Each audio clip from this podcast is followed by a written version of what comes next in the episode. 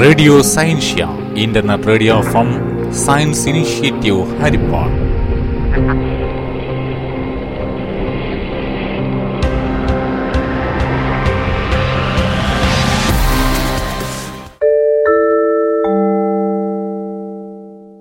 എല്ലാ ശ്രോതാക്കൾക്കും റേഡിയോ സയൻഷ്യയിലേക്ക് സ്വാഗതം.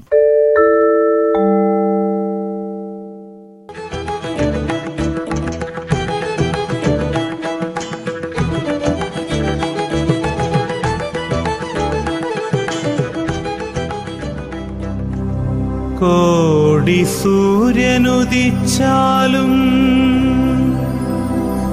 ഒഴിയാത്തൊരു കൂരിരുൾ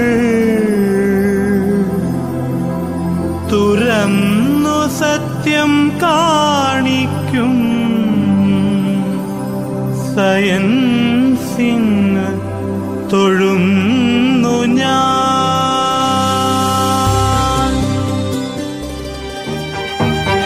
വാക്കിനും അതിൻ്റെതായ അർത്ഥതലങ്ങളുണ്ട്. മഹാന്മാരുടെ ജീവിതാനുഭവങ്ങളും അവരുടെ വാക്കുകളും നമുക്ക് പലപ്പോഴും പ്രചോദനമാകാറുമുണ്ട്.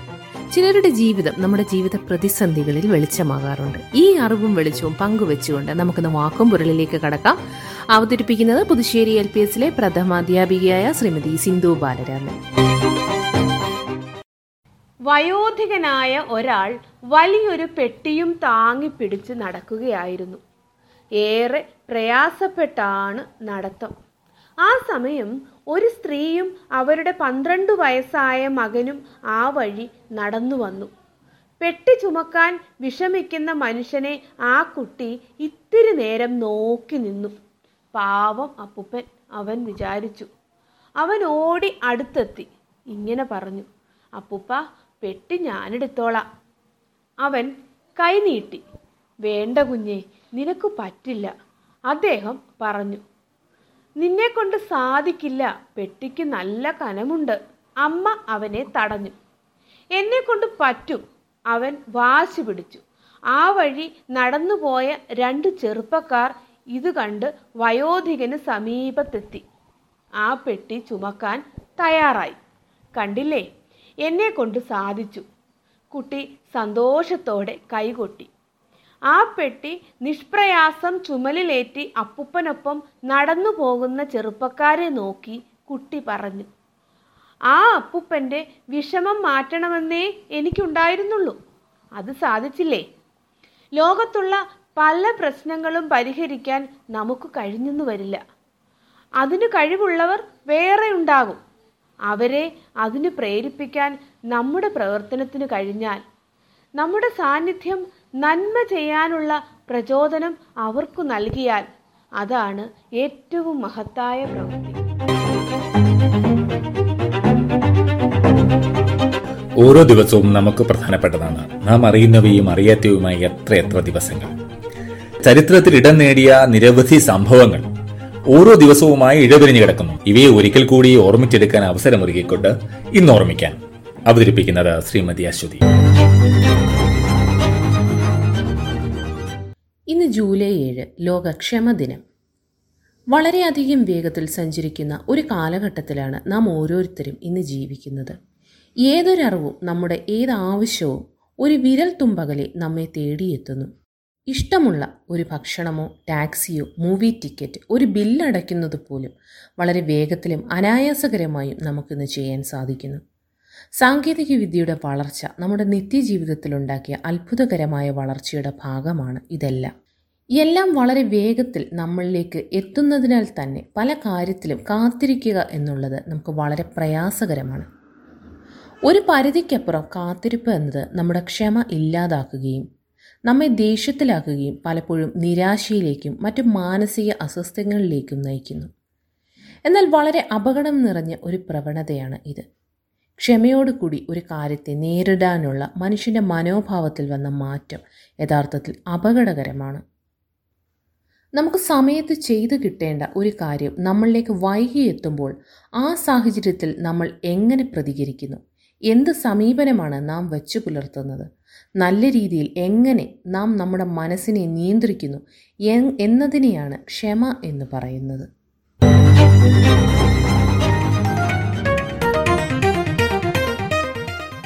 എസ് ഐ ഇ ടി വിദ്യാഭ്യാസ രംഗം.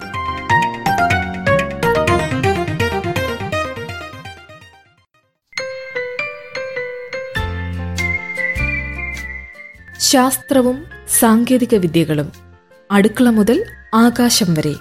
ഈ വിഷയത്തെക്കുറിച്ച് സംസാരിക്കുന്നത് ഗവൺമെന്റ് എഞ്ചിനീയറിംഗ് കോളേജ് മുൻ principal doctor P S Chandramohan. ആധുനിക മനുഷ്യൻ വളരെയേറെ മാറിയിരിക്കുന്നു. സാംസ്കാരികമായും ബൗദ്ധിക തലത്തിലും ജീവിത നിലവാരത്തിലും ഈ മാറ്റം പ്രകടമാണ്. സഹസ്രാബ്ദങ്ങളിലൂടെ ശാസ്ത്ര സാങ്കേതിക രംഗങ്ങളിൽ നാം കൈവരിച്ച വളർച്ച തന്നെയാണ് ഇതിന് കാരണം. എന്താണ് ശാസ്ത്രവും സാങ്കേതിക വിദ്യകളും? ഇവ ഒന്ന് തന്നെയാണോ, അതോ ഒന്നിൻ്റെ തന്നെ വിവിധ മുഖങ്ങളോ? ഇവ തമ്മിൽ അതിർവരമ്പുകളുണ്ടോ? ഈ സംശയങ്ങൾ പലർക്കും തോന്നിയേക്കാം. ആലങ്കാരികമായി പറഞ്ഞാൽ ശാസ്ത്രത്തിൻ്റെ കുഞ്ഞുങ്ങളാണ് സാങ്കേതിക വിദ്യകൾ. ശാസ്ത്രജ്ഞാനത്തെ പ്രായോഗിക തലത്തിൽ കൊണ്ടുവരുമ്പോഴാണ് സാങ്കേതിക വിദ്യകൾ ജനിക്കുന്നത്. ഉദാഹരണമായി, വീശിയടിക്കുന്ന കാറ്റിലും ഒഴുകുന്ന ജലത്തിലും ശക്തിയുണ്ട് എന്നത് ശാസ്ത്രജ്ഞാനം. എന്നാൽ ആ ശക്തി കൊണ്ട് കപ്പലോടിക്കുക എന്നതും കാറ്റാടിയും ജലചക്രങ്ങളും തിരിച്ച് യാന്ത്രികോർജമാക്കി മാറ്റുക എന്നതുമൊക്കെ സാങ്കേതിക വിദ്യകൾ. ഒരു ലോഹദണ്ഡിനെ കാന്തിക മണ്ഡലത്തിൽ ചലിപ്പിച്ചാൽ ആ ദണ്ഡിനുള്ളിൽ വൈദ്യുതി ഉണ്ടാകും എന്നത് ശാസ്ത്രം. ഈ അറിവിനെ പ്രയോജനപ്പെടുത്തി ഡൈനാമോ അഥവാ വൈദ്യുത ജനറേറ്റർ ഉപയോഗിച്ച് വൈദ്യുതി ഉൽപ്പാദിപ്പിക്കുക എന്നത് സാങ്കേതിക വിദ്യ. അടുക്കള മുതൽ ആകാശം വരെ ഇങ്ങനെയുള്ള ആയിരക്കണക്കിന് ഉദാഹരണങ്ങൾ നമുക്കിന്ന് നിരത്താനുണ്ട്. ഇന്ന് ജനജീവിതത്തിൻ്റെ സകല മേഖലകളിലും ശാസ്ത്ര സാങ്കേതിക വിദ്യകൾ കടന്നു കഴിഞ്ഞുവെന്ന് മാത്രമല്ല, നിത്യേന എന്നോണം അവ മെച്ചപ്പെട്ടുകൊണ്ടും ഇരിക്കുന്നു. ഗാർഹികം, വ്യവസായ വാണിജ്യരംഗം, ഗതാഗതം, ഓഫീസ്, വിദ്യാഭ്യാസ രംഗം, ഗവേഷണ സ്ഥാപനങ്ങൾ, ബഹിരാകാശ രംഗം, വിനോദരംഗം, ആരോഗ്യരംഗം, കൃഷി തുടങ്ങിയ സകലയിടങ്ങളിലും പുത്തൻ സാങ്കേതിക വിദ്യകൾ നിറഞ്ഞു നിൽക്കുന്നു. മനുഷ്യപ്രയത്നം ലഘൂകരിക്കുകയോ ഒഴിവാക്കുകയോ ചെയ്യുന്നതിലുപരി ഉയർന്ന താപനില, അണുപ്രസരം തുടങ്ങിയ കാരണങ്ങളാൽ മനുഷ്യർക്ക് കടന്നു ചെല്ലാൻ പറ്റാത്ത ഇടങ്ങളിൽ റോബോട്ടുകളെ ഉപയോഗപ്പെടുത്താനാവുന്നു. ഖനികളുടെയും അഗ്നിപർവ്വത സാമീപ്യമുള്ള സ്ഥലങ്ങളുടെയും ഉള്ളറകളിൽ കടന്നെത്താനും വേണ്ടുന്ന കാര്യങ്ങൾ നിർവഹിക്കാനും അണു റിയാക്ടറിനുള്ളിൽ ഇന്ധനം നിറയ്ക്കാനുമൊക്കെ റോബോട്ടുകൾ മതി. മണ്ണിടിച്ചിലും ഉരുൾപൊട്ടൽ സാധ്യതയും സുനാമിയുമൊക്കെ മണിക്കൂറുകൾക്ക് മുമ്പേ തിരിച്ചറിയാനാവുന്ന സംവിധാനങ്ങളും നമുക്കിന്നുണ്ട്. പൂട്ടിയിട്ടിട്ട് പോകുന്ന സ്വന്തം ഭവനങ്ങളെ ലോകത്തിൻ്റെ ഏത് കോണിലിരുന്നും നമുക്കിന്ന് നിരീക്ഷിക്കാനുമാവും. ആധുനിക സാങ്കേതിക വിദ്യകളുടെ ഒരു നീണ്ട ശൃംഖല തന്നെയാണ് ഇന്നത്തെ ബൃഹത്തായ വൈദ്യുതി ഉൽപ്പാദന, പ്രേഷണ, വിതരണ രംഗത്തുള്ളത്. ആരോഗ്യരംഗത്തെ സാങ്കേതിക നേട്ടങ്ങൾ ഇന്ന് രോഗനിർണയം വളരെ എളുപ്പവും കൃത്യതയുമുള്ളതാക്കി മാറ്റിയിരിക്കുന്നു. സങ്കീർണമായ സർജറികൾ പോലും കൈപ്പിഴ പറ്റാതെ കൃത്യതയോടെ ആവശ്യത്തിന് മാത്രം മുറിവുണ്ടാക്കി രക്തച്ചൊരിച്ചിൽ നന്നേ കുറച്ച് വേഗത്തിൽ ചെയ്യാൻ സാങ്കേതിക വിദ്യകൾ സഹായത്തിനുണ്ട്. വാർത്താവിനിമയ രംഗത്ത് വിപ്ലവം സൃഷ്ടിച്ചത് സെൽഫോൺ സാങ്കേതിക വിദ്യയും ഉപഗ്രഹ വാർത്താവിനിമയവും സംയോജിപ്പിക്കാൻ കഴിഞ്ഞതിനാലാണ്. മൊബൈൽ ഫോണുകൾ ഇന്ന് സംസാരിക്കാൻ മാത്രമുള്ള വെറുമൊരു ഉപകരണമല്ല. സിനിമ കാണാനും പാട്ട് കേൾക്കാനും കണക്ക് കൂട്ടാനും ഇമെയിൽ അയക്കാനും വാർത്തകൾ അന്നേരം തന്നെ അറിയാനും ബാങ്കിംഗ് ഇടപാടുകൾ നടത്താനും ഡിജിറ്റൽ ലൈബ്രറികളിലേക്ക് കടന്നു ചെന്ന് വായിക്കാനും ഇൻ്റർനെറ്റിൽ നിന്നും വിവരശേഖരണത്തിനുമെല്ലാം അതുതന്നെ മതി.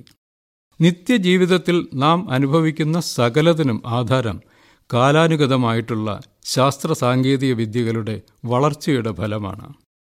പിറകോട്ട് പോയാൽ ശിലായുഗം വരെ നീളുന്ന അനുഭവജ്ഞാനത്തിൻ്റെയും അധ്വാനത്തിൻ്റെയും പരമ്പര അതിൽ കാണാം.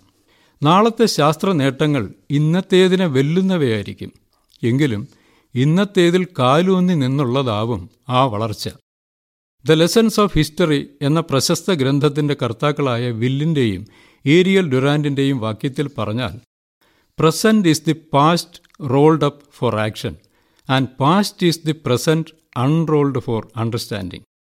ശാസ്ത്രത്തിന് ഒരു നിർവചനം കൊടുക്കുക അത്ര എളുപ്പമുള്ള കാര്യമല്ല. എങ്കിലും ഒരു ഏകദേശ രൂപം പറഞ്ഞാൽ നമുക്ക് ചുറ്റുമുള്ളതിനെ ചിട്ടയായി മനസ്സിലാക്കാനുള്ള സമീപനമാണ് ശാസ്ത്രത്തിൻ്റേത്. ശാസ്ത്രതത്വങ്ങൾ തിരിച്ചറിയും വരെ ചിലതെല്ലാം അന്ധമായി വിശ്വസിച്ചെന്നിരിക്കും. അങ്ങനെ അന്ധവിശ്വാസങ്ങളുണ്ടാകുന്നു. ഇടിമിന്നൽ, ഗ്രഹണങ്ങൾ, വസൂരി പോലുള്ള മാരക രോഗങ്ങൾ ഒക്കെ ഉദാഹരണങ്ങൾ. അത്തരം അന്ധത മാറ്റാൻ ഉതകുന്നവയാണ് ശാസ്ത്രചിന്തകൾ. എന്ത്, എന്തിന്, എന്തുകൊണ്ട്, എങ്ങനെ, ഈ ചോദ്യങ്ങളാണ് ശാസ്ത്രബോധത്തിൻ്റെ ഫലമായി ഉണ്ടാവേണ്ടത്. ശാസ്ത്രത്തിൻ്റെ പാതകളിലേക്ക് നമ്മെ നയിക്കുന്ന ഞെക്കുവിളക്കുകളാണവ. ഇന്ത്യയിൽ ദേശീയ ശാസ്ത്രദിനമായി ഫെബ്രുവരി ഇരുപത്തിയെട്ടാം തീയതിയും ദേശീയ സാങ്കേതിക വിദ്യാ ദിനമായി മെയ് പതിനൊന്നാം തീയതിയും ആചരിക്കപ്പെടുന്നു. ശാസ്ത്ര സാങ്കേതിക വിദ്യാരംഗങ്ങളിൽ പ്രവർത്തിക്കുന്നവരുടെ ഇടയിൽ പുത്തൻ ഉണർവുണ്ടാക്കാനും മികച്ച പ്രകടനം കാഴ്ചവയ്ക്കുന്നവരെ ദേശീയ തലത്തിൽ ആദരിക്കാനും ഈ ദിനാചരണ വേളകൾ പ്രയോജനപ്പെടുത്തുന്നു. ആധുനിക ശാസ്ത്രത്തിൻ്റെ തുടക്കം ഗലീലിയോയിൽ നിന്നാണെന്ന് പറയാം. ആയിരത്തി അഞ്ഞൂറ്റി അറുപത്തിനാലിൽ ആയിരുന്നു അദ്ദേഹത്തിൻ്റെ ജനനം. തത്വചിന്തയുടെ ഭാഷയിൽ പരാമർശിച്ചിരുന്ന വിഷയങ്ങൾ അനുഭവങ്ങളിലൂടെയും നിരീക്ഷണ പരീക്ഷണങ്ങളിലൂടെയും ഗണിതത്തിൻ്റെയും ഭാഷയിൽ കൃത്യതയോടെ ലോകത്തിന് ബോധ്യപ്പെടുത്തിയാണ് ആധുനിക ശാസ്ത്രത്തിന് അദ്ദേഹം തുടക്കമിട്ടത്. അങ്ങനെ നോക്കുമ്പോൾ ആധുനിക ശാസ്ത്രത്തിന് ഏകദേശം നാനൂറ് വർഷത്തെ വളർച്ചയേ ഉള്ളൂ. എങ്കിലും ഈ കാലയളവിലെ ശാസ്ത്രത്തിൻ്റെ വളർച്ച അതുവരെയുള്ള മൊത്തം വളർച്ചയെ കവച്ചു വയ്ക്കുന്നതാണ്. അതിൽ തന്നെ കഴിഞ്ഞ നൂറ്റി അൻപത് വർഷങ്ങളിലെ നേട്ടങ്ങൾ അത്ഭുതാവഹമാണ്. ഉദാഹരണമായി, വൈദ്യുതി ഉൽപ്പാദനവും വിതരണവും വാണിജ്യരംഗത്തേക്ക് കടന്നത് പത്തൊമ്പതാം നൂറ്റാണ്ടിൻ്റെ ഉത്തരാർദ്ധത്തിൽ മാത്രമാണ്. വൈദ്യുതി ലഭ്യത ഇലക്ട്രോണിക്സിന് വഴിയൊരുക്കി. ഇലക്ട്രോണിക്സിൻ്റെ വളർച്ച തത്സമയ വാർത്താവിനിമയം സാധ്യമാക്കി. കമ്പ്യൂട്ടർ സാങ്കേതികവിദ്യയും ഇലക്ട്രോണിക്സിനൊപ്പം വളർന്നു. വാർത്താവിനിമയവും കമ്പ്യൂട്ടറും മറ്റു സാങ്കേതിക വിദ്യകളും ചേർന്ന് ഗോളാന്തര യാത്ര വരെ സാധ്യമാക്കി. ഇന്ത്യയിലെ ചിത്രം, പ്രത്യേകിച്ച് സ്വാതന്ത്ര്യാനന്തര കാലഘട്ടത്തിലെ സാങ്കേതിക വിദ്യാരംഗത്തെ മുന്നേറ്റം അഭിമാനകരം തന്നെയാണ്. വിശേഷിച്ച് ബഹിരാകാശ രംഗത്തെയും മറ്റും നേട്ടങ്ങൾ. അക്ഷയ ഊർജ രംഗത്തും കാര്യമായ പുരോഗതി നാം നേടിയിട്ടുണ്ട്. ശാസ്ത്ര പ്രസിദ്ധീകരണങ്ങളുടെ കാര്യത്തിൽ ലോകരാഷ്ട്രങ്ങളുടെ ഇടയിൽ ഇന്ത്യ ആറാം സ്ഥാനത്തുണ്ട്. ഇതൊക്കെയാണെങ്കിലും വൈരുദ്ധ്യങ്ങൾ നിറഞ്ഞ നമ്മുടെ വിശാലമായ രാഷ്ട്രത്തിൽ ദാരിദ്ര്യവും ദുഃഖവും അനുഭവിക്കുന്നവരുടെ കണ്ണീരൊപ്പാൻ കൂടി നമ്മുടെ ശാസ്ത്ര സാങ്കേതിക വിദ്യാരംഗത്തെ നേട്ടങ്ങൾക്ക് കഴിയണം. കുടിവെള്ളം, ഭക്ഷണം, പാർപ്പിടം, ശുചീകരണ സംവിധാനങ്ങൾ, വെളിച്ചം, ആരോഗ്യപരിപാലനം തുടങ്ങിയവയ്ക്ക് എന്നും മുൻഗണനയുണ്ടാവണം. ഈ രംഗങ്ങളിലും ഊർജം, പരിസ്ഥിതി, കാലാവസ്ഥ, കൃഷി, സുരക്ഷ, ഗതാഗതം തുടങ്ങിയ വിവിധ മേഖലകളിലും രാഷ്ട്രം ഇന്ന് വെല്ലുവിളികൾ നേരിടുന്നുണ്ട്. ഇവയ്ക്ക് പരിഹാരം കാണാനും ലഭ്യമായ വിഭവങ്ങൾ കരുതലോടെയും കാര്യക്ഷമമായും വിനിയോഗിക്കാനുള്ള ശാസ്ത്ര സാങ്കേതിക വിദ്യകൾ ആവിഷ്കരിച്ച് നടപ്പാക്കാനും നമുക്കാവണം. ഇന്ത്യയിലെ യുവജനങ്ങളിൽ പൊതുവെ ശാസ്ത്ര താൽപ്പര്യം കുറഞ്ഞു വരികയാണെന്നത് ഖേദകരമായ വസ്തുതയാണ്. ആധുനിക സൗകര്യങ്ങളുള്ള നിരവധി സർവകലാശാലകളും ഗവേഷണ സ്ഥാപനങ്ങളും നമുക്കുണ്ടെങ്കിലും ശാസ്ത്ര വിഷയങ്ങളെടുത്ത് അതിൽ ഗവേഷണങ്ങൾ നടത്താനുള്ള പ്രചോദനം കുറവാണെന്ന് പറയാതെ വയ്യ.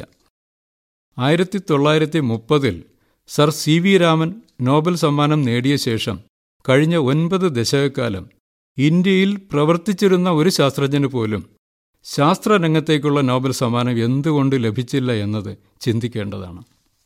നൂതനാശയങ്ങൾ ഉദിക്കുക ചിന്തിക്കുന്ന ശാസ്ത്രജ്ഞരിലാണ്. അതിനാവട്ടെ ശാസ്ത്രബോധമുള്ള ഒരു തലമുറ വളർന്നു വരേണ്ടതുണ്ട്.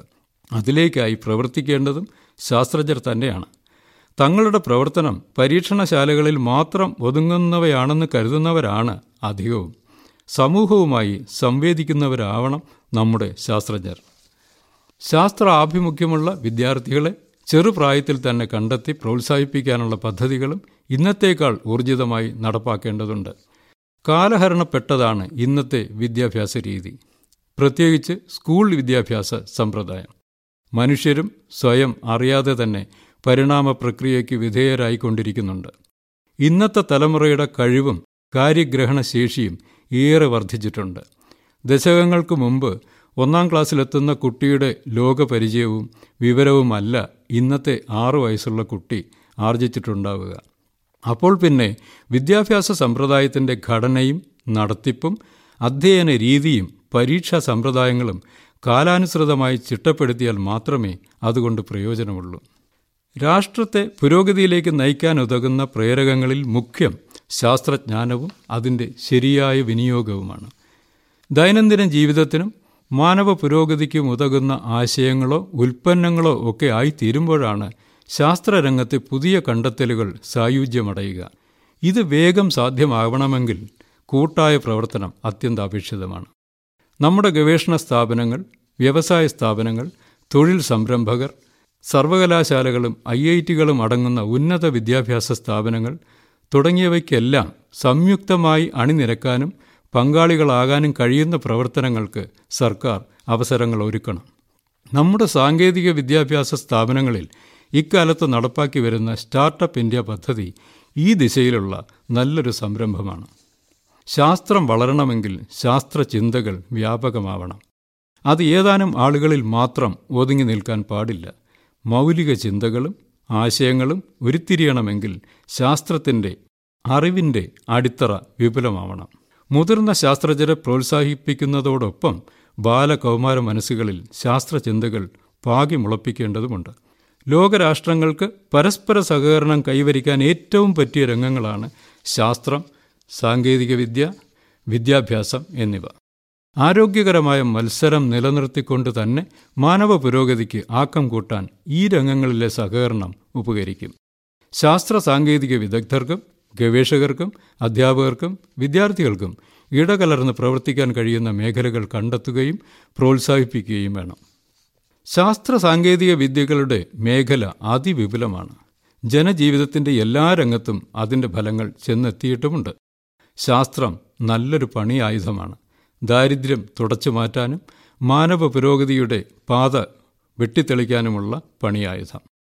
പക്ഷേ അതിനെ പ്രകൃതി വിരുദ്ധമായും മാനവവിരുദ്ധമായും സസ്യജന്തുജാല വിരുദ്ധമായും ആവാസ വ്യവസ്ഥ വിരുദ്ധമായും താൽക്കാലിക സ്വാർത്ഥലാഭം മാത്രം മുൻനിർത്തി ഉപയോഗിക്കുന്നിടത്താണ് പ്രശ്നം. വിശേഷ ആപേക്ഷികത, സ്പെഷ്യൽ തിയറി ഓഫ് റിലേറ്റിവിറ്റിയെ പറ്റിയുള്ള പ്രബന്ധം ആയിരത്തി തൊള്ളായിരത്തി അഞ്ചിൽ പ്രസിദ്ധീകരിക്കുമ്പോൾ ആ കണ്ടുപിടുത്തം ആറ്റം ബോംബ് നിർമ്മാണത്തിന് ആരെങ്കിലും ഉപയോഗിക്കുമെന്ന് ആൽബർട്ട് ഐൻസ്റ്റീൻ കരുതിയിരിക്കാനിടയില്ല. സ്വർഗവും നരകവും മറ്റെവിടെയുമല്ല, ഭൂമിയിൽ തന്നെയാണ്. മനുഷ്യർ തന്നെയാണ് അവ തീർക്കുന്നതും. മനുഷ്യന് സ്വയം നിലനിൽപ്പില്ല. നിത്യജീവിതത്തിന് അറിഞ്ഞോ അറിയാതെയോ പരാശ്രയം കൂടിയേ തീരൂ. കാണാവുന്നതും അതിലേറെ കാണാനാവാത്തതുമായ എണ്ണമറ്റ ജീവജാലങ്ങളെയും വസ്തുക്കളെയും ആശ്രയിച്ചാണ് മനുഷ്യൻ ഭൂമിയിൽ നിലനിൽക്കുന്നത്.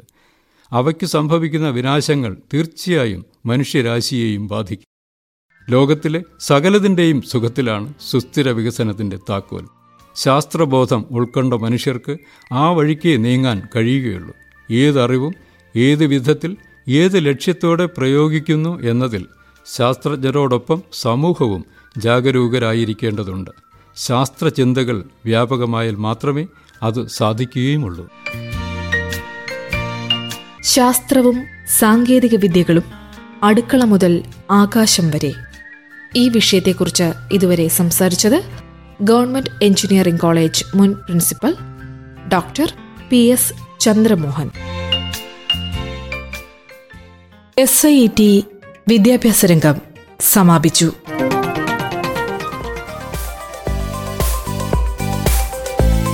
ഇതുവരെ ആയിരക്കണക്കിന് ആൾക്കാരെ ബാധിച്ചിട്ടുള്ള കൊറോണ വൈറസിനോട് നമ്മുടെ രാജ്യം പൊരുതിക്കൊണ്ടിരിക്കുകയാണ്. ഈ വൈറസിൽ നിന്ന് നമ്മളെ എങ്ങനെ സുരക്ഷിതരായി സംരക്ഷിക്കാമെന്ന് നമുക്ക് മനസ്സിലാക്കാം.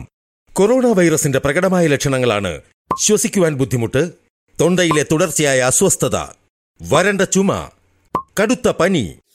ഇത്തരം പ്രശ്നങ്ങൾ നിങ്ങൾക്കുണ്ടെങ്കിൽ ഉടനെ ഒരു ഡോക്ടറെ കാണുക. എങ്ങനെയാണിത് പകരുന്നതെന്ന് നമുക്ക് നോക്കാം. കൊറോണ ബാധിച്ച ഒരാളുമായി അടുത്തു നിന്ന് സംസാരിക്കുക. നിങ്ങളുടെ അടുത്ത് നിന്നുകൊണ്ട് ആരെങ്കിലും ചുമയ്ക്കുകയോ തുമ്മുകയോ ചെയ്യുക. കൊറോണ ബാധിച്ച ഒരാളെ നിങ്ങൾ സ്പർശിക്കുക. മറ്റ് വിദേശ രാജ്യങ്ങളിൽ നിന്നും ഇന്ത്യയിലെത്തുന്ന ആളുകളെ നിങ്ങൾ സ്പർശിക്കുക. ഒപ്പം തന്നെ കൊറോണ വൈറസ് കൂടുതലായും ബാധിക്കുന്നത് പ്രായം ചെന്നവർ കൂടാതെ ഈ അടുത്തയിടെ രോഗവിമുക്തി നേടിയ ആളുകൾ. പക്ഷേ നല്ല ആരോഗ്യമുള്ള ഒരാളെപ്പോലും ബാധിക്കുവാൻ ഈ വൈറസിന് കഴിയും. കൊറോണ വൈറസിന്റെ രോഗലക്ഷണങ്ങളോടുകൂടി ഒരാളെ നിങ്ങൾ കാണുകയാണെങ്കിൽ രോഗലക്ഷണങ്ങളെക്കുറിച്ച് അവരെ അറിയിക്കണം. അവർക്കൊരു മാസ്ക് ധരിക്കാൻ കൊടുക്കണം. ചുരുങ്ങിയ പക്ഷം അവരിൽ നിന്ന് മൂന്നടിയെങ്കിലും ദൂരം പാലിക്കണം. അവരോട് ഒരാശുപത്രിയിൽ പോകുവാനും കൊറോണ വൈറസിനായുള്ള പരിശോധന നടത്തുവാനും അഭ്യർത്ഥിക്കണം. വൈദ്യോപദേശം തേടിയ ശേഷം അവരോട് വീട്ടിൽ തന്നെ ഒതുങ്ങിക്കൂടുവാനും മറ്റുള്ളവരിൽ നിന്ന് ഒറ്റപ്പെട്ട് കഴിയുവാനും അഭ്യർത്ഥിക്കണം. നിങ്ങൾക്ക് കൊറോണ വൈറസിൽ നിന്നും സ്വയം സംരക്ഷിക്കുവാൻ കഴിയും. സോപ്പും വെള്ളവും ഉപയോഗിച്ച് നിങ്ങളുടെ കൈകൾ ഇരുപത് സെക്കൻഡിലും കൂടുതൽ സമയം എടുത്തുകൊണ്ട് കഴുകുക. നിങ്ങളുടെ മുഖം, കണ്ണുകൾ, വായ എന്നിവിടങ്ങളിൽ സ്പർശിക്കുന്നത് ഒഴിവാക്കുക. ഒരു മാസ്ക് ഉപയോഗിക്കുകയും ചുമയ്ക്കുമ്പോഴും തുമ്മുമ്പോഴും നിങ്ങളുടെ മുഖം മറയ്ക്കുകയും ചെയ്യുക. തികച്ചും അത്യാവശ്യമുള്ളപ്പോൾ ഒഴികെ ആരെയും സ്പർശിക്കാതിരിക്കുക. അവരെ നമസ്തേ കൊണ്ട് അഭിവാദനം ചെയ്യുക. പതിവ് ഇടവേളകളിൽ വെള്ളം കുടിക്കുക. ആവശ്യമുള്ളപ്പോഴെല്ലാം ഹാൻഡ് സാനിറ്റൈസർ ഉപയോഗിക്കുക.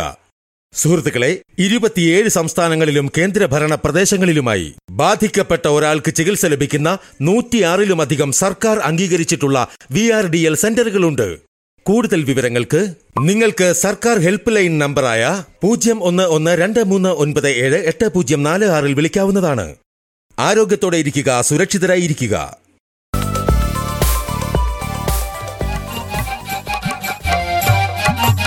കാർഷിക ലോകം.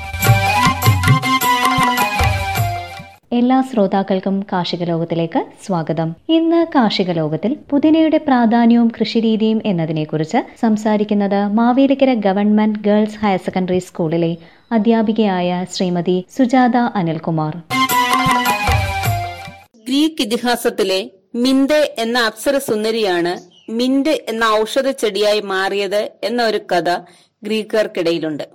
അവർക്കിടയിൽ മിന്റെ സൗഹാർദ്ദത്തിന്റെയും ബുദ്ധിയുടെയും പ്രതീകമായി മാറി. ജൂതമത വിശ്വാസികൾ ദേവാലയങ്ങളിൽ ഉണർവിന്റെയും ഉന്മേഷത്തിന്റെയും ഗന്ധം ലഭിക്കാൻ പുതിന വിതറിയിടുക പതിവായിരുന്നു. യൂറോപ്പിലെയും ഏഷ്യയിലെയും തണുത്ത പ്രദേശങ്ങളുടെ സന്തതിയാണ് പുതിനച്ചെടി. പുതിനച്ചെടി പല ഇനങ്ങളുണ്ടെങ്കിലും സുഗന്ധ തൈലം വേർതിരിച്ചെടുക്കുന്നതിന് ഏറ്റവുമധികം വാണിജ്യ അടിസ്ഥാനത്തിൽ വളർത്തി വരുന്നത് ജാപ്പനീസ് മിന്റ് എന്ന ഇനമാണ്. ഉദര സംബന്ധമായ അസുഖങ്ങൾക്കും ദഹനക്കുറവിനും പരിഹാരം കാണുന്നതിന് പുതിന സഹായിക്കും. തലവേദന, ഛർദി എന്നിവ ശമിപ്പിക്കുന്നതിനും ശ്വാസ സംബന്ധമായ വൈഷമ്യങ്ങളും ചുമയും കുറയ്ക്കുന്നതിനും പുതിനയ്ക്ക് കഴിയും. കൂടാതെ ക്ഷീണം, തളർച്ച എന്നിവ അകറ്റുന്നതിനും വിഷാദ അവസ്ഥയിൽ നിന്ന് രക്ഷ നേടാനും ശരീരഭാരം കുറയ്ക്കാനും പുതിന നമ്മെ സഹായിക്കും. ആന്റി ഓക്സിഡന്റുകൾ സമൃദ്ധമാകയാൽ അർബുദം ഉൾപ്പെടെ നിരവധി രോഗങ്ങളെ ചെറുക്കാൻ പുതിനയ്ക്ക് കഴിയും. നമ്മുടെ ചില ഭക്ഷണ വിഭവങ്ങളിൽ നമ്മൾ ഇത് ഉപയോഗിച്ചു വരുന്നു. ഇനി നമ്മുടെ അടുക്കളത്തോട്ടത്തിലും ഒരു ഇനമായി നമുക്ക് പുതിന വളർത്തിയെടുക്കാം. കടയിൽ നിന്ന് വാങ്ങുന്ന പുതിനയുടെ നല്ല തണ്ടുകൾ നട്ട് നമുക്ക് പുതിന കൃഷി ചെയ്യാം. ഇത് ചട്ടിയിലോ ഗ്രോ ബാഗിലോ കൃഷി ചെയ്യ ചെയ്യാൻ കഴിയും. ഉണങ്ങിയ ചാണകപ്പൊടിയും മണ്ണും ചകിരിച്ചോറും കലർത്തിയ മിശ്രിതത്തിൽ തണ്ടുകൾ നടാം. മിതമായി നനയ്ക്കുകയും കുറച്ചു ദിവസം തണലത്ത് സൂക്ഷിക്കുകയും വേണം. കുറച്ചു ദിവസങ്ങൾ കൊണ്ട് പുതിയ ഇലകൾ മുളപൊട്ടും. ഇതോടെ ഭാഗികമായി സൂര്യപ്രകാശം കിട്ടുന്നിടത്തേക്ക് ചെടിച്ചട്ടിയോ ഗ്രോ ബാഗോ മാറ്റിവെക്കാം. കുപ്പിയിലോ ഗ്ലാസ്സിലോ എടുത്ത വെള്ളത്തിൽ പുതിന തണ്ടുകൾ ഇറക്കി വെച്ചാൽ ഒരാഴ്ചയ്ക്കുള്ളിൽ വേരുകൾ വരും. അതിനുശേഷം മണ്ണിലേക്ക് മാറ്റി നട്ടും പുതിനച്ചെടിയെ വളർത്താൻ കഴിയും. ദിവസം ആറു മണിക്കൂർ സൂര്യപ്രകാശം കിട്ടത്തക്ക വിധത്തിൽ ഇൻഡോർ പ്ലാന്റായും പുതിനയെ വളർത്താം. ഇത് വീടിനുള്ളിൽ സുഗന്ധം നിലനിർത്താൻ സഹായിക്കും. ഇന്ത്യയിൽ ഉത്തർപ്രദേശും പഞ്ചാബുമാണ് പുതിന ഏറ്റവുമധികം കൃഷി ചെയ്യുന്ന സംസ്ഥാനങ്ങൾ. കേരളത്തിലും ജാപ്പനീസ് മിന്റ് നന്നായി വളരുമെന്നും ഗുണമേന്മയുള്ള തൈലം കിട്ടുമെന്നും കേരള കാർഷിക സർവകലാശാല തെളിയിച്ചിട്ടുണ്ട്. ഉഷ്ണമേഖല, ഉപോഷ്ണ മേഖലകളിലും നന്നായി വളരുന്ന ജാപ്പനീസ് മിന്റിന് നേരിയ മഴയും തെളിച്ചമുള്ള പകലുമാണ് നല്ല വിളവിനും ഗുണമേന്മയുള്ള ഇലകൾക്കും അനിവാര്യം. ചെളിമണ്ണിൽ പുതിന വളരാറില്ല. പുളിരസമുള്ള മണ്ണിൽ കുമ്മായം ചേർത്ത് അസിഡിറ്റി കുറച്ചാൽ നല്ല വിളവ് ലഭിക്കും. വളപ്രയോഗത്തിൽ നൈട്രജൻ വളങ്ങൾ ഓരോ മാസവും ചേർത്ത് കൊടുക്കാം. തണ്ടുകൾ നട്ട് നൂറ് മുതൽ നൂറ്റി ഇരുപത് ദിവസമാകുമ്പോൾ വിളവെടുക്കാൻ കഴിയും. വിളവെടുത്ത പുതിന ഇലകൾ അതേപടി ഉണക്കിയോ ആവിയിൽ വാറ്റിയോ സുഗന്ധ തൈലം വേർതിരിക്കാം. പുതിന തൈലം സ്വർണ്ണ നിറത്തിലുള്ള ഒരു ദ്രാവകമാണ്. നിലവിൽ ആഗോളതലത്തിൽ പുതിനയുടെ ഏറ്റവും വലിയ ഉൽപാദകരും ഉപഭോക്താവും കയറ്റുമതിക്കാരും ഇന്ത്യയാണ്. ഇങ്ങനെയൊക്കെ ആണെങ്കിലും അക്വാപോണിക്സ് രീതിയിലും ഹൈഡ്രോപോണിക്സ് രീതിയിലും പുതിനച്ചെടി നമുക്ക് വളർത്തിയെടുക്കാൻ കഴിയും. ബിരിയാണിയും പുതിന ചായയുമൊക്കെ നമ്മുടെ ഇഷ്ട വിഭവങ്ങളായി മാറിയ ഈ കാലത്ത് കറിവേപ്പില പോലെ തന്നെ ഔഷധ ചെടിയായും ഭക്ഷണ വിഭവങ്ങൾക്ക് സുഗന്ധവും രുചിയും നൽകാൻ കഴിയുന്നതുമായ പുതിനയെ നമ്മുടെ അടുക്കളത്തോട്ടത്തിലേക്ക് വരവേൽക്കും. നിങ്ങൾ കേട്ടത് പുതിനയുടെ പ്രാധാന്യവും കൃഷിരീതിയും എന്നതിനെക്കുറിച്ച് Mavelikkara government girls higher secondary സ്കൂളിലെ അധ്യാപികയായ ശ്രീമതി സുജാത അനിൽകുമാർ നടത്തിയ പ്രഭാഷണം.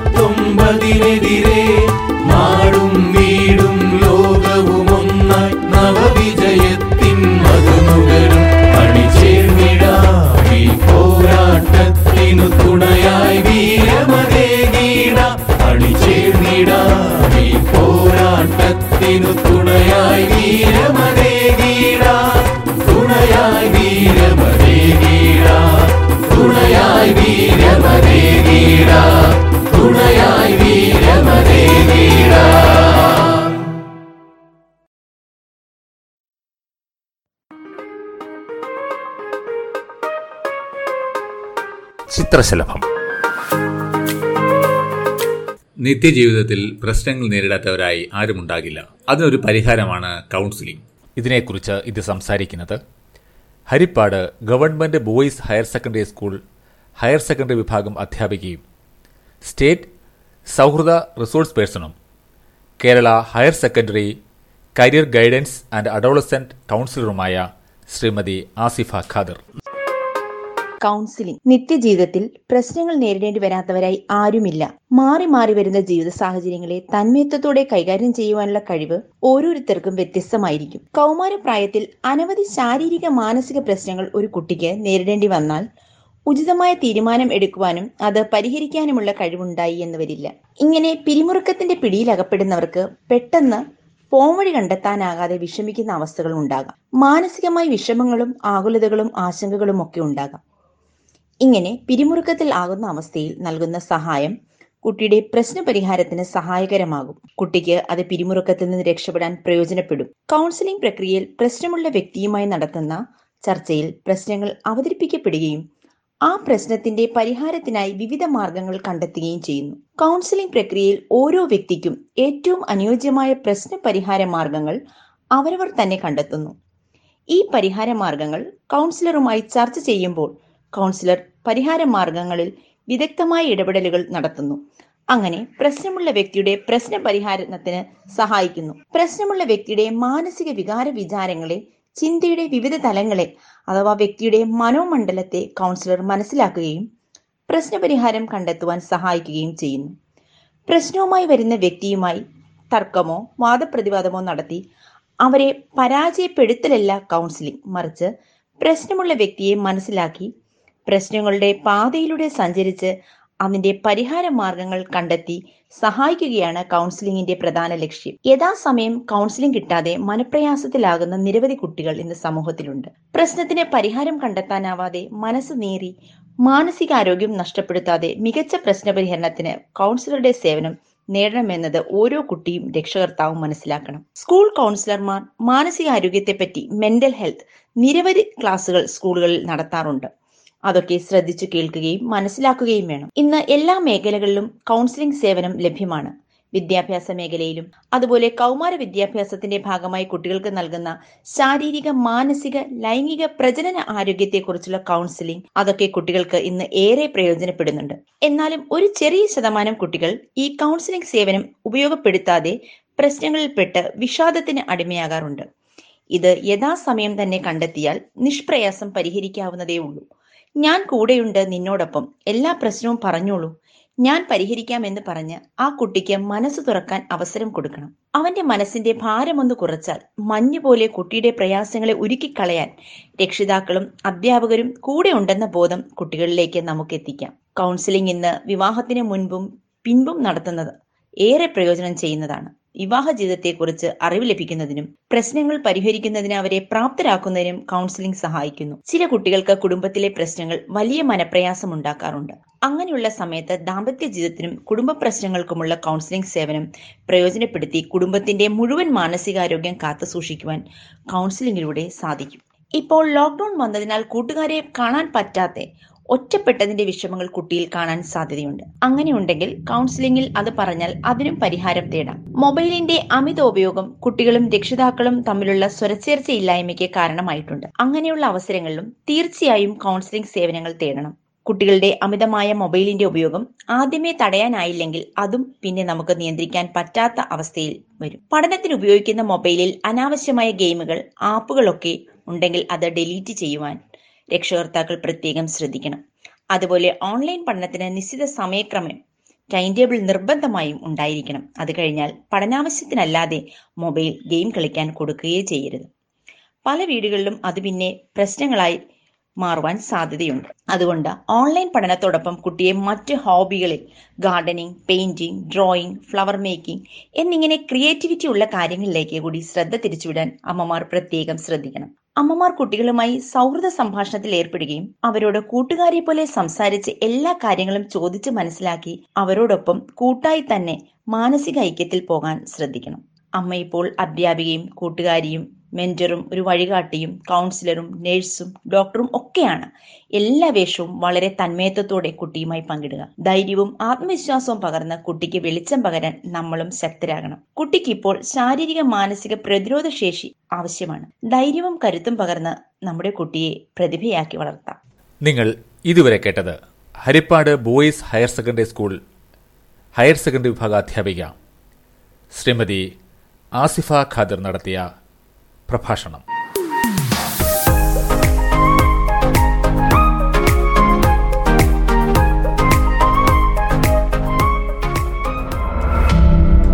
നിങ്ങൾ കേട്ടുകൊണ്ടിരിക്കുന്നത് റേഡിയോ സയൻഷ്യ ഹരിപ്പാട്, ശാസ്ത്ര വിദ്യാഭ്യാസത്തിനായുള്ള ഇന്റർനെറ്റ് റേഡിയോ പ്രക്ഷേപണം.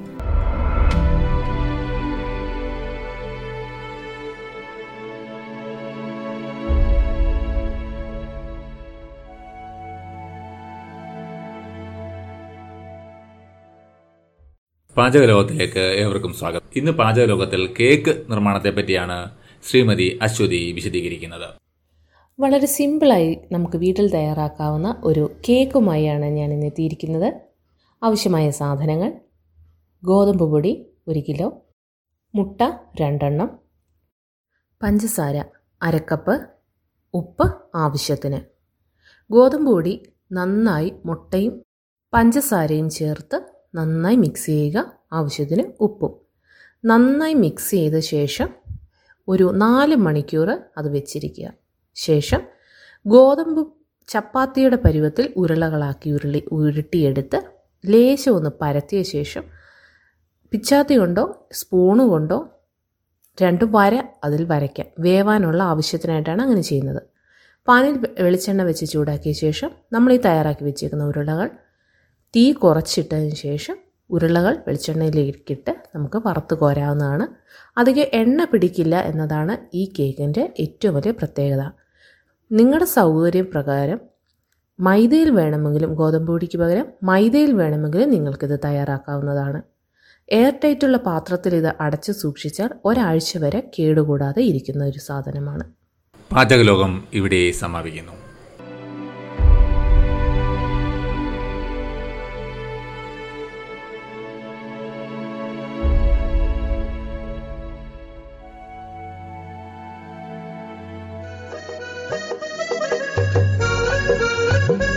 ബാലലോകം, കുട്ടികൾക്കായുള്ള പ്രത്യേക പരിപാടി.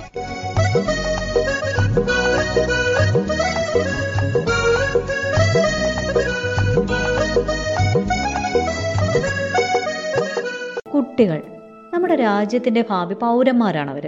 നാളത്തെ രാജ്യത്തെ നയിക്കേണ്ടതും ഇവരൊക്കെ തന്നെയാണ്. വിദ്യാഭ്യാസം അവരുടെ എല്ലാ കഴിവുകളെയും പുറത്തു കൊണ്ടുവരാനുള്ളതുമാണ്.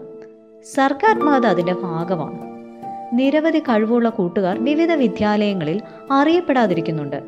ഈ പാട്ട് പാടാനും കഥ പറയാനും കഥയും കവിതയും എഴുതാനും മിമിക്രി, മോണോ ആക്ട്, പിന്നെ ലളിതഗാനം, ശാസ്ത്രീയ സംഗീതം, നാടൻ പാട്ട് പാടുക പാടാനും പിന്നെ വാദ്യോപകരണങ്ങൾ ഉപയോഗിക്കാൻ അറിയാവുന്ന കുഞ്ഞുങ്ങൾ, ഇങ്ങനെ സർഗാത്മക കഴിവുള്ള ഒരുപാട് കുഞ്ഞുങ്ങൾ നമ്മുടെ ഇടയിലുണ്ട്. എന്നാൽ ഇക്കൂട്ടരിൽ ചിലരെ നമ്മൾ ശ്രദ്ധിക്കപ്പെടാതെ പോകുന്നുണ്ട്.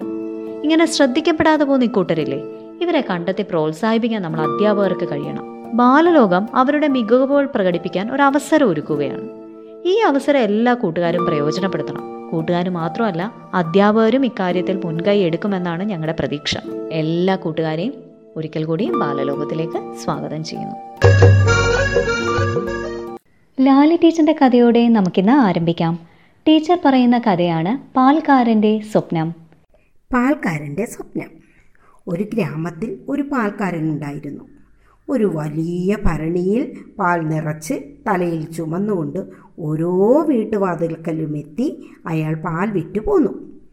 അത് ശ്രമകരമായ ഒരു ജോലിയായിരുന്നു. വളരെ കൂടിയ ലാഭമൊന്നും കിട്ടിയിരുന്നില്ലെങ്കിലും തൻ്റെ കുടുംബത്തോടൊപ്പം അയാൾ സന്തുഷ്ടനായി ജീവിച്ചു പോന്നു. ചില ദിവസങ്ങളിൽ അയാൾ ദിവസം ദിവാസ്വപ്നങ്ങൾ കണ്ടു തുടങ്ങി. ഒരു ദിവസം അയാൾക്ക് കൂടുതലായി വിറ്റ പാലിൽ നിന്നും കുറച്ചു കൂടുതൽ പണം കിട്ടി. അതുകൊണ്ട് അയാൾ ഒരു കോഴിക്കുഞ്ഞിനെ വാങ്ങുവാൻ തീരുമാനിച്ചു.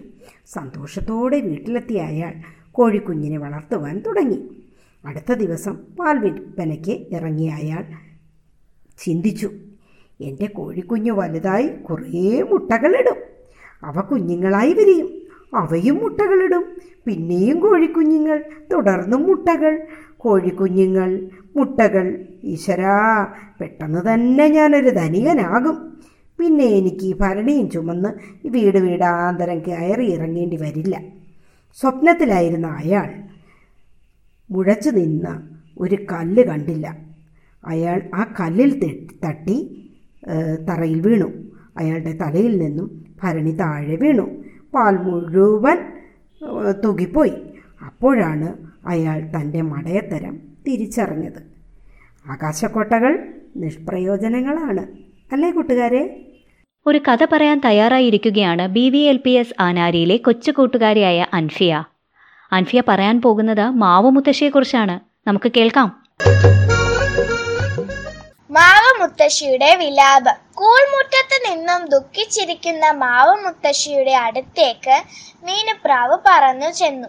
എന്താ മുത്തശ്ശി വിഷമിച്ചിരിക്കുന്നത്? അല്ല, ഇതാരാ മീനുപ്രാവ്? എന്താ നീ ഇതുവഴിയൊക്കെ? എന്ത് പറയാനാ മുത്തശ്ശി, കുറച്ചു നാളുകളായി ഞാനും എൻ്റെ കുഞ്ഞുങ്ങളും പട്ടിണിയിലാണ്. സ്കൂളിലെ കുട്ടികളെ ഒന്നും ഇവിടെ കാണുന്നില്ല മുത്തശ്ശി. അവർ കഴിച്ചതിൻ്റെ ബാക്കി ഭക്ഷണമാണ് ഞാനും എൻ്റെ കുഞ്ഞുങ്ങളും കഴിച്ചിരുന്നത്. ഇപ്പോൾ അവർ ഇല്ലാത്തതിനാൽ ഞങ്ങളും വിഷമത്തിലാണ് മുത്തശ്ശി. ഞാനും അങ്ങനെ തന്നെയാ മീനുപ്രാവേ. അവരുടെ കളിയും ചിരിയും എന്നെ ചുറ്റിപ്പിടിച്ചുള്ള ഓട്ടവും ഒന്നുമില്ലാതായിട്ട് ദിവസങ്ങൾ കുറേ ആയി. നീ കണ്ടില്ലേ മീനുപ്രാവേ, ഞാൻ നിറയെ മാമ്പഴവുമായി നിൽക്കുന്നത്? കുട്ടികൾ ഉണ്ടായിരുന്നെങ്കിൽ ഒരെണ്ണം പോലും കാണില്ലായിരുന്നു. എന്താണാവോ സംഭവിച്ചത്? മീനുപ്രാവേ, നീ കണ്ടോ അച്ചുപ്പട്ടിയും കൂട്ടുകാരും കുഞ്ഞുങ്ങളും കിടക്കുന്നത്? അവരാണിപ്പോൾ എനിക്ക് കൂട്ട്. അവരും പട്ടിണിയിലായിരിക്കുമല്ലേ? അതേ മുത്തശ്ശി, ട്രെയിനുകളുടെയും വണ്ടികളുടെയും ഒരു ശബ്ദവും എങ്ങും കേൾക്കാനില്ല. എല്ലാവർക്കും എന്തു സംഭവിച്ചോ? ദാ മുത്തശ്ശി, ആരോ ഒരാൾ ഇവിടേക്ക് വരുന്നുണ്ടല്ലോ. ശരിയാണല്ലോ മീനുപ്രാവേ, നമ്മൾ ഇതുവരെ ഇവിടെ ഒന്നും കണ്ടിട്ടില്ലല്ലോ. നീ ഏതാ? നീ എന്തിനാ ഇവിടേക്ക് വന്നത്? ഞാനാണ് മുത്തശ്ശി. കോവിഡ് നയൻറ്റീൻ എന്ന മാരകമായ രോഗമുണ്ടാക്കുന്ന കൊറോണ വൈറസ്. എൻ്റെ ഈ രോഗം ബാധിച്ച് ഒരുപാട് മനുഷ്യർ മരണപ്പെട്ടു. നീ എന്തിനാ ഇങ്ങനെ മനുഷ്യരെ ഉപദ്രവിക്കുന്നത്? അവർ നിന്നോട് എന്ത് തെറ്റാണ് ചെയ്തത്? അങ്ങനെ പറയല്ലേ മുത്തശ്ശി. ഞാൻ വരാൻ കാരണം ഈ മനുഷ്യർ തന്നെയാണ്. പ്രകൃതി മുഴുവനും മലിനീ മലിനമാക്കുന്നത് കൊണ്ടാണ് എനിക്ക് ഈ വൈറസ് രൂപത്തിൽ വരേണ്ടി വന്നത്.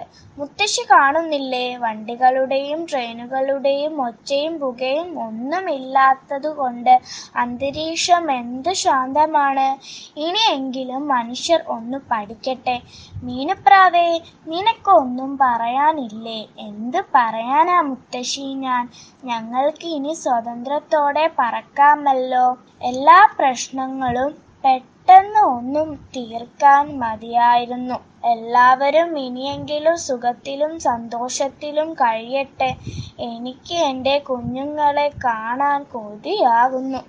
അവർ പെട്ടെന്ന് തന്നെ എൻ്റെ അരികിൽ ഒന്ന് വന്നിരുന്നെങ്കിൽ എനിക്ക് സന്തോഷമായേനെ. അൻഫിയ പറഞ്ഞ കഥയൊക്കെ കേട്ടല്ലോ. മണ്ണാർശാല യു പി സ്കൂളിലെ ഒന്നാം ക്ലാസ്സിൽ പഠിക്കുന്ന കൊച്ചു കൂട്ടുകാരിയായ നയന കേരളത്തെക്കുറിച്ച് പാടുന്നത് കേൾക്കാം. ഞാൻ ഇന്നൊരു പാട്ട് പാടാം. എന്റെ കേരളം പാടും പുഴകളും തോടും മോടിക്കൂടും മലരണിക്കാടും നിലകളകളം പാടും കട്ടുചോലയും അമിനിമേടും വെള്ളിയാതഞ്ഞാണ് പോലെ ചുറ്റും തുള്ളിക്കളിക്കും കടലും കായലും നീലമലയും നീളെ കൊതിത്തേരിക്കും വയലും പിലി നിവത്തി നിന്നാടും കൊച്ചു കേരമതകത്തോപ്പും നിലക്കുളിരൊളി തിങ്ങി എന്റെ കേരളം എന്തൊരു ഭംഗി. നമുക്ക് നങ്ങ്യാർകുളങ്ങര യു പി സ്കൂളിലെ കൊച്ചു കൂട്ടുകാരനായ ആസിഫ് മുഹമ്മദ് പാടുന്ന മാപ്പിളപ്പാട്ട് കേൾക്കാം. എന്നെ വിളിക്കാനൊന്ന് പറയൂ സിദ്ധ സിദ്ദീഖുൽ അക്ബർ. എന്നെ ശ്രവിക്കാനൊന്നു ഉണർത്തു ഉമറു ബിനുൽ ഹത്താബ്. മുത്തിൻ ചാരെ കിയാമത്തോളം നിൽക്കാൻ ഭാഗ്യമുള്ളോര്, മുത്തിൻ ചാരെ കിയാമത്തോളം നിൽക്കാൻ ഭാഗ്യമുള്ളോര്. എന്നെ ഒന്ന് പറഞ്ഞിടാമോ തിങ്കളോട്, എന്നെ ഒന്ന് പറഞ്ഞിടാമോ തിങ്കളോട്. ഞാനെഴുതിയ ഇഷ്കിൻ്റെ ശൈലുകൾ കേട്ടിരുന്നോ മദീനയിൽ, ഞാൻ പൊഴിച്ചുള്ള കണ്ണുനീരിൻ കഥ ആരെങ്കിലും ചൊന്നോറയിൽ. ഒന്നു പറയാമോ സിദ്ദീഖോരെ മുത്തിനോടെൻ്റെ വിശേഷങ്ങൾ, ഒന്ന് പറയാമോ ഫാറൂഖോരെ എൻ്റെ വിരഹത്തിൻ ഗീതങ്ങൾ. എന്നെ വിളിക്കാനൊന്നു പറയൂ സിദ്ദീഖുൽ അക്ബർ. എന്നെ ശ്രവിക്കാനൊന്നു ഉണർത്തു ഉമറു ബിനുൽ ഹത്താബ്. കൗബിന്നമ്മീമാ യൂസൂരി സൈദുമ കാലയ്ക്കും നൽകിയ സ്നേഹമേ, കാലത്തിൻ പാപിയ എങ്കിലും തങ്ങൾ എന്നെ തിരിഞ്ഞൊന്നു നോക്കൂലേ. ഒന്നു പറയാമോ സിദ്ദീഖോരെ മുത്തിനോടെൻ്റെ വിശേഷങ്ങൾ, ഒന്നു പറയാമോ ഫാറൂഖോരെ എൻ്റെ വിരഹത്തിൻ ഗീതങ്ങൾ. എന്നെ വിളിക്കാനൊന്നു പറയൂ സിദ്ദീഖുൽ അക്ബർ. എന്നെ ശ്രവിക്കാനൊന്നു ഉണർത്തു ഉമറു ബിനുൽ ഹത്താബ്. കൂട്ടുകാർ, പരിപാടികളെല്ലാം അവതരിപ്പിച്ചു കഴിഞ്ഞു. ഇനിയും ഇതിനെല്ലാം കഴിയുന്ന നിരവധി പേരുണ്ട്. നിങ്ങൾ പഠിക്കുന്ന സ്കൂളുമായി ബന്ധപ്പെടുക. പൊതുവിദ്യാലയമായിരിക്കണമെന്ന് മാത്രം. വിദ്യാലയങ്ങൾ വഴി നിങ്ങളുടെ സൃഷ്ടികൾ ഞങ്ങൾക്ക് അയച്ചു തരാൻ മറക്കേണ്ട. മികച്ചവ ബാലലോകത്തിലൂടെ പ്രക്ഷേപണം ചെയ്യും. ഇന്ന് തന്നെ സ്കൂളുമായി ബന്ധപ്പെടുക മറക്കില്ലല്ലോ. എല്ലാ കൂട്ടുകാർക്കും ഒരിക്കൽ കൂടി നന്ദി. വീണ്ടും നാളെ കാണാം. നിങ്ങൾ കേട്ടുകൊണ്ടിരിക്കുന്നത് റേഡിയോ സയൻസ് ഹരിപ്പാട്, ശാസ്ത്ര വിദ്യാഭ്യാസത്തിനായുള്ള ഇന്റർനെറ്റ് റേഡിയോ പ്രക്ഷേപണം.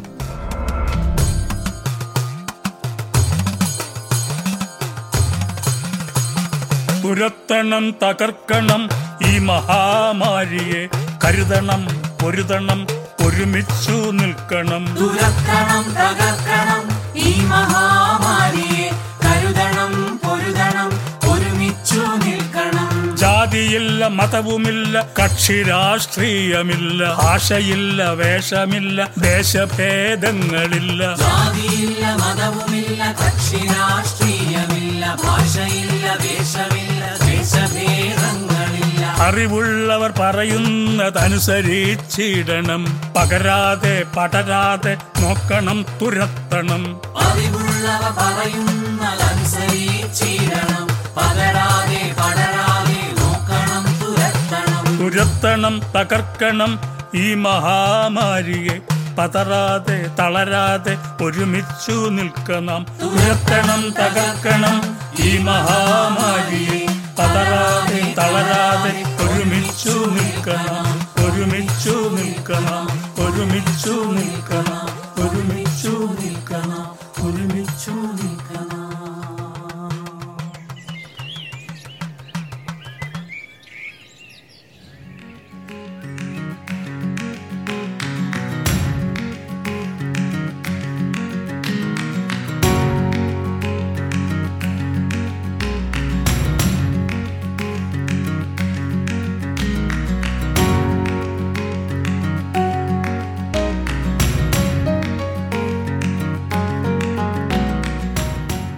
ഇതോടുകൂടി ഇന്നത്തെ പരിപാടികൾ ഇവിടെ അവസാനിക്കുകയാണ്.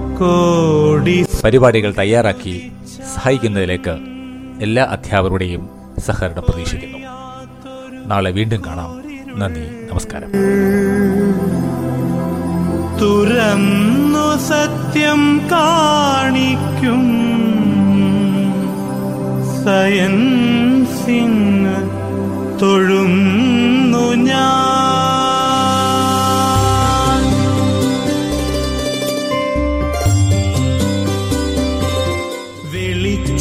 മിന്നൽ ചൂടൊച്ച ഇവയ്ക്കുള്ളിൽ മറഞ്ഞിടും അത്ഭുതങ്ങൾ വെളിക്കാക്കും സയൻസിന് തൊഴുന്നു ഞാൻ. വെളിച്ചം മിന്നൽ ചൂടൊച്ച ഇവയ്ക്കുള്ളിൽ മറഞ്ഞിടും അത്ഭുതങ്ങൾ വെളിക്കാക്കും സയൻസിന് തൊഴുന്നു ഞാൻ. ഇരുട്ടുകൊണ്ടു കച്ചോടം നടത്തുന്ന പുരോഹിത കെടുത്തിട്ടും കെടാതാളും സയൻസിനെ തൊഴുന്നു ഞാൻ.